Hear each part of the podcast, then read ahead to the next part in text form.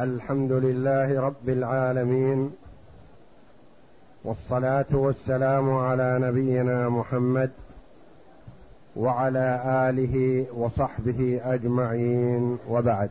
بسم الله بسم الله الرحمن الرحيم. الحمد لله رب العالمين، والصلاة والسلام على نبينا محمد وعلى آله وصحبه أجمعين.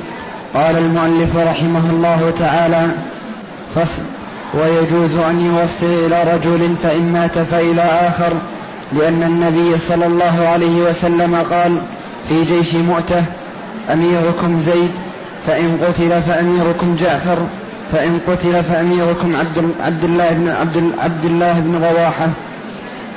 قول المؤلف رحمه الله تعالى: فصل: ويجوز أن يوصي إلى رجل فإن مات فإلى آخر. عرفنا فيما تقدم أن الوصية فيما يوصي به المسلم أن ينفذ عنه بعد وفاته. يقول مثلا: الوصي على أولادي الصغار فلان، أخوهم الكبير أو أمهم أو عمهم أو خالهم أو أي واحد من الجيران يثق فيه. أو يقول: الوصي من بعدي في تزويج بناتي فلان، فيتولى تزويج البنات. أو يقول مثلا: الوصي من بعدي في تفريق ما أوصيت به من الثلث أو الربع أو الخمس فلان، فإن مات فلان قبل تنفيذ الوصية فيكون من بعده فلان، فلا بأس. يعني إذا وصى لرجل ثم من بعده لرجل آخر فلا بأس. لما؟ ما الدليل؟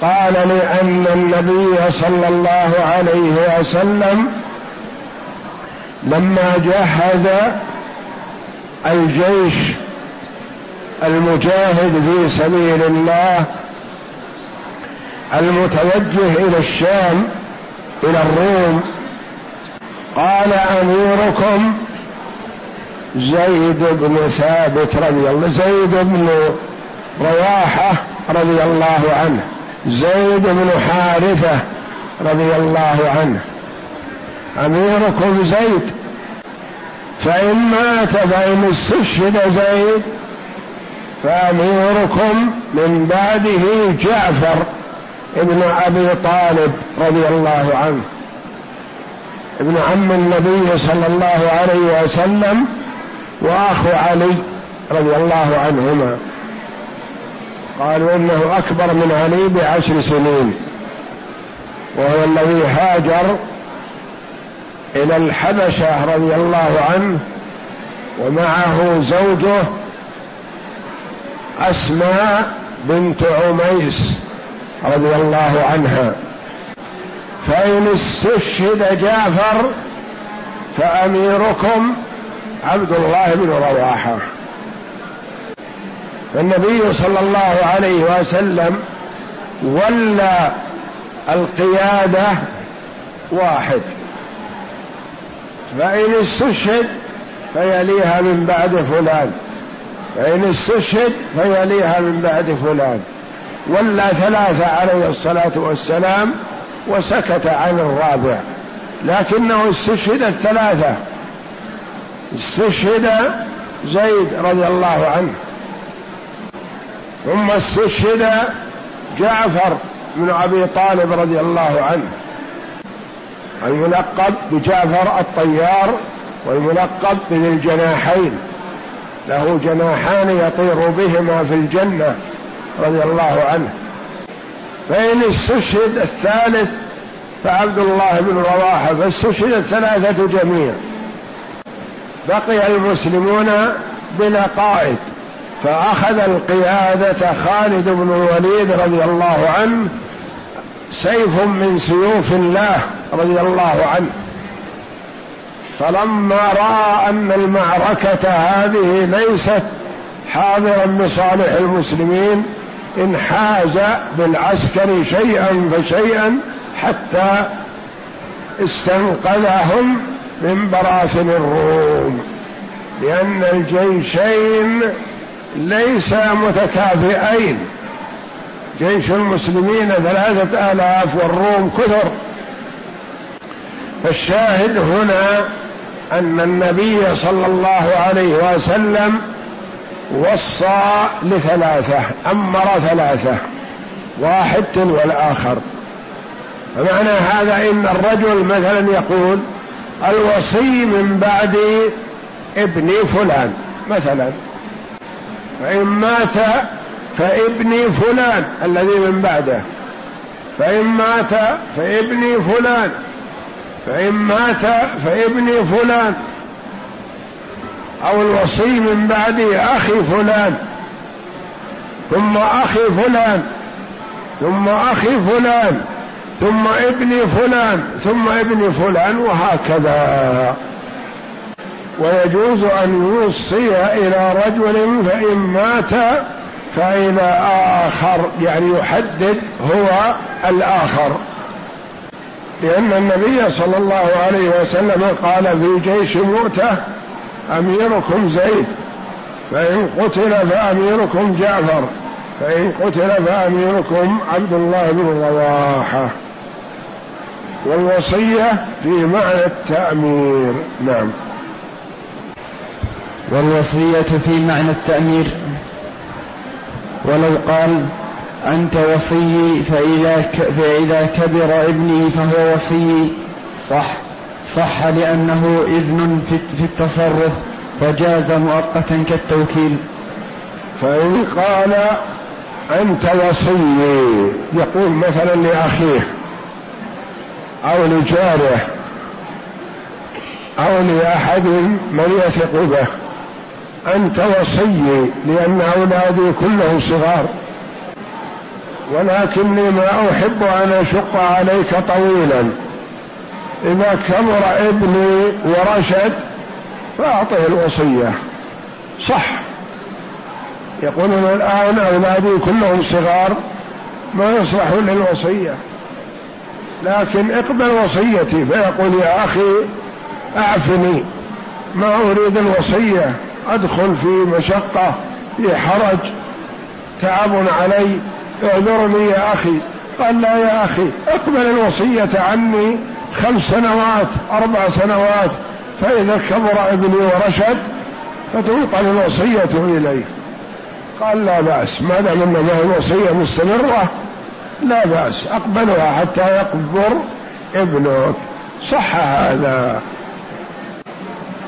فإذا كبر ابني فهو وصي صح لأنه إذن في التصرف فجاز مؤقتا. يقول يعني مثلا أنت وصي بعدي لمدة ستة أشهر يا أخي، أنت وصي صف تركتي وأحرز ثلثي وكذا وكذا ستة أشهر فقط، وبعد هذا أنت في حل، سلم الوصية من بعدك لفلان وأنت حي موجود، سلم لفلان لا بأس، لأنه عبارة توكيل في التصرف وقت محدد فجاز مؤقتا كالتوكيل، كما لو وكله في التصرف لمدة ستة أشهر. نعم. ومن أوصي إليه في مدة لم يكن وصيا في غيرها لذلك, لذلك فإذا ومن أوصي إليه في مدة لم يكن وصيا في غيرها لذلك لأنها مؤقتة. قال أنت وصي مثلا في شهر ذي الحجة فقط من هذه السنة، فإذا انتهى شهر ذي الحجة انتهت وصيتك صح، ولا يسوغ له التصرف هذا الوصي بعد انسلاخ شهر ذي الحجة، لأن الوصية محددة، أنت وصي في بقية هذه السنة وسنة ألف وأربعمائة وثلاثين يعني سنة وشهر أنت وصي، ثم بعد هذا سلم الوصية لفلان، لا بأس يصح هذا. نعم. فإذا أوصى فإذا أوصى فإذا أوصى إلى رجل وجعل له أن يوصي إلى من شاء جاز. كذلك يجوز أن يجعل الوصية لرجل ثم يقول أنت حر، وص بعدك من شئت يا أخي، أولادي الآن صغار ولا أدري من يرشد منهم ومن لا يرشد، ولكن أنت وصي، ثم اجعل وصيتي من بعدك لمن شئت من أولادي أو أولادك أو إخواننا أو جيراننا، أنا واثق بالله ثم بك أن تجعل الوصية في من شئت، جاز ذلك. نعم. وله أن يوصي إلى من شاء من أهله من أهل الوصية لأنه رضي باجتهاده وولايته من وولاية من والله. نعم.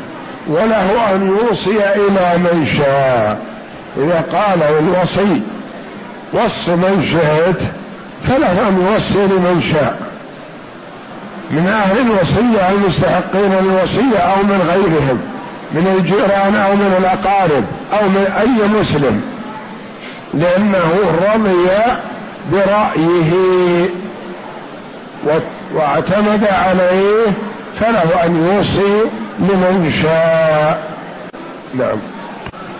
وإن نهاه عن الإيصاء لم يكن له أن يوصي كما لو نهى الوكيل عن التوكيل.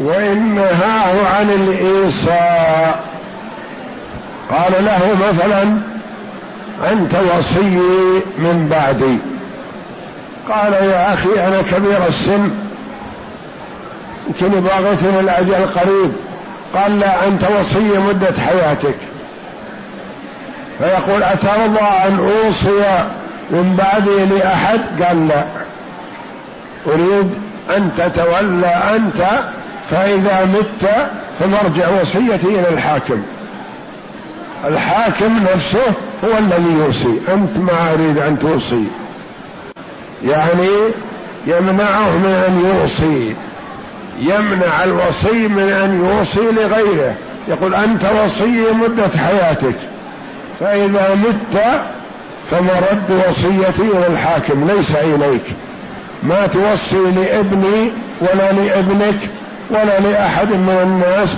إنما سلم المال للحاكم والحاكم يتولى ذلك.